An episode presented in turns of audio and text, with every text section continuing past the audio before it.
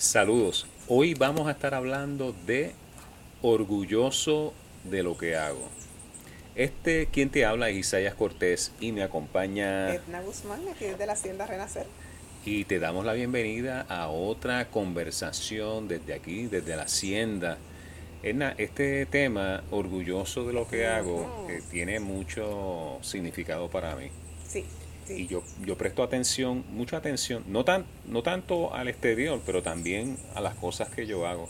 Y tú sabes que, que tú y yo nos envolvemos en tantas facetas, este, desde ir y dar un taller de capacitación a- o a dar este, acá una actividad de, de bienestar aquí en la O hacienda algún coaching a nivel personal. a coaching a nivel personal, pero también tú puedes estar por allá bregando con matas y eso, yo puedo estar por ahí dando martillazos, haciendo cosas.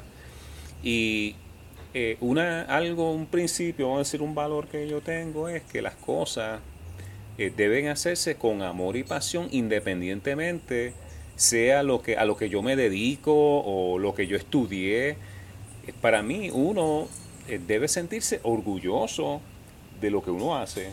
¿Estaré bien o qué tú crees? Sí, fíjate, es un tema intrínseco de quién soy, de la excelencia. Y cuando hablamos de excelencia no tiene que ser perfeccionismo, que a veces confundimos. Es que si voy a hacer algo, pues me esmero a que quede bien. Versus decir, como diríamos acá en el campo, ah, eso chapuceado, olvídate, no. Hacerlo bien, aunque se, me tome un poquito más de tiempo y verlo con orgullo. Puede ser una comida, puede ser ese clavito que puse, puede ser una jardinería o cualquier trabajo. En ocasiones, Isaías, también hay tareas y trabajos que obtenemos a carácter temporero o que nos brindan un ingreso momentáneo porque no es el trabajo final o ideal, pero es lo que tengo. Y entonces cuando estamos agradecidos y ponemos ese esmero, habla de mí, de mi ser, de mi esencia. Exactamente. Así que una tarea que uno haga en algún lugar, esa es la, la huella que tú dejaste, Sí. esa es la impresión que tú dejaste y eso habla de uno. Eso Es- dice qué tipo de persona eres tú. Sí, es la mejor carta de recomendación o presentación el que yo pueda hacer algo y las personas vean que yo me esmeré, lo hice con cuidado y excelencia y habla de, la, de mi esencia. Y habla de un servicio o un trabajo memorable que cause esta impresión, porque esto me va a llevar a seguir creciendo y crecer en este orgullo propio y como la gente también me ve. Y, ¿y qué pasa? Que puede ser un trabajo que a mí no me encante. ¿eh? Cierto. Ahora, número uno, bien importante que yo esté claro qué es lo que espera la otra persona de ese trabajo. ¿verdad? Que, eh, sé, Sí, ¿Cuáles son las expectativas de este trabajo? Y si yo no sé hacerlo bien, asegurarme de aprender a hacerlo, porque una vez yo sepa lo que la otra persona espera y yo sepa cómo se hace, yo voy a, a- a dar lo mejor de mí. Yo voy a hacer a, a conciencia qué es lo mejor que yo puedo hacer para que ese trabajo quede bien.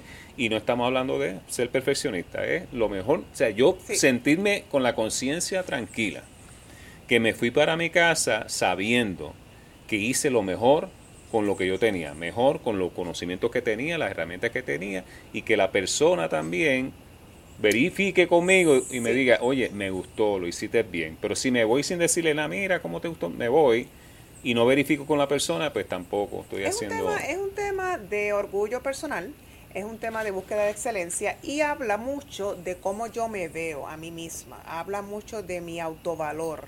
Así que cuando vemos esto hay congruencia. Sin embargo, podemos ver en qué momento tal vez no nos sentimos in- incongruentes o congruentes, congruentes con nosotros mismos, que hay un desbalance. Para unas cosas sí, para otras no. Y entonces, eh, aunque uno piense que no, empieza a crear un sabor de insatisfacción porque dejamos algo inconcluso, a mitad o chapuceado. por- o sabiendo que lo podía hacer mejor, Sí, este, no, no di lo mejor de mí y hice las cosas así, eso mismo, chapuceado.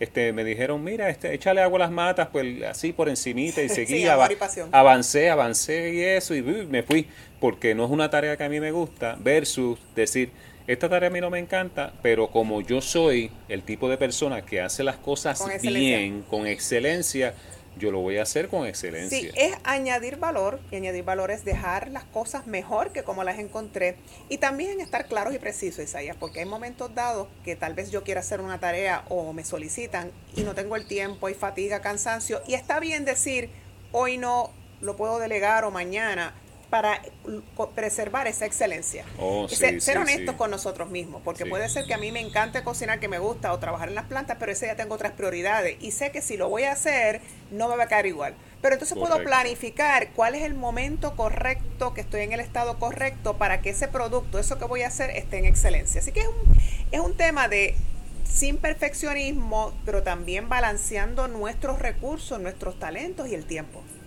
Y eso que dijiste es bien, bien importante. Si yo no voy a poder dar lo mejor de mí, pues es mejor reprogramarlo. O dejarlo saber a alguien que me está diciendo, me lo está pidiendo, decir, mira, me encantaría y en este momento yo no estoy tan disponible o no tengo los recursos. Este era honesto. Sí. Ahora, este, enfatizando de que es bien importante que nosotros eh, seamos congruentes con nuestros valores, con nuestros principios. Y si somos el tipo de persona que nos gusta hacer las cosas con excelencia, lo mejor posible, pues nos vamos a asegurar en todo lo que hagamos, no únicamente las cosas que nos gustan, pero también las cosas que nos toca hacer que no nos encanta hacer, hacerlo con amor y pasión, porque eso te da un nivel de satisfacción espectacular. Es inigualable. Sí, entonces tú sabes que todo lo que tú haces, en todo eso, tú añades valor y lo haces con excelencia. Divino, así que lo vamos a dejar con ese pensamiento y que podamos mirar, mirar nuestro alrededor, que lo que estamos haciendo ponemos ese granito de orgullo y dejamos un legado y unas experiencias memorables. Seguro que sí, así que gracias por acompañarnos. Acuérdate de compartir este video con otros y te esperamos en la próxima.